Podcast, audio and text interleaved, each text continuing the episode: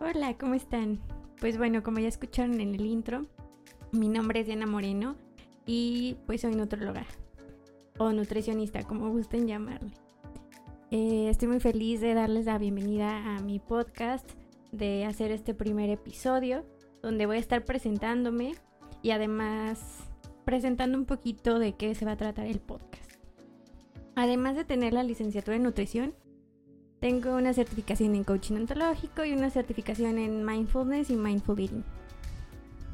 El mindfulness y el mindful eating pues se traducen al español como atención plena y alimentación consciente. En estos términos es en los que yo baso mi intervención nutricional, en lo que estoy muy enfocada, que forman parte del paradigma no dieta, donde se encuentra la alimentación intuitiva, salud en todas las tallas, donde se trata de Em, proporcionarle al paciente o a la persona que acude con nosotros una nutrición flexible, donde se sienta libre, donde pueda tomar elecciones conscientes fomentando su autocuidado y su autobienestar. Y bueno, en este podcast lo que voy a estar eh, hablando es básicamente de opiniones o reflexiones que tenga tanto a nivel personal como profesional sobre la nutrición.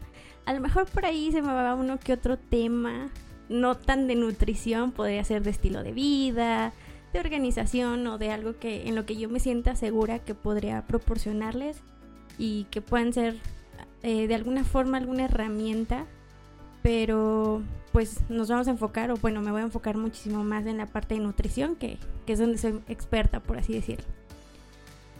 Mm, también voy a hablar sobre temas informativos, no solamente opiniones personales y profesionales, sino eh, informar a la población o informar a los que me estén escuchando sobre nutrición.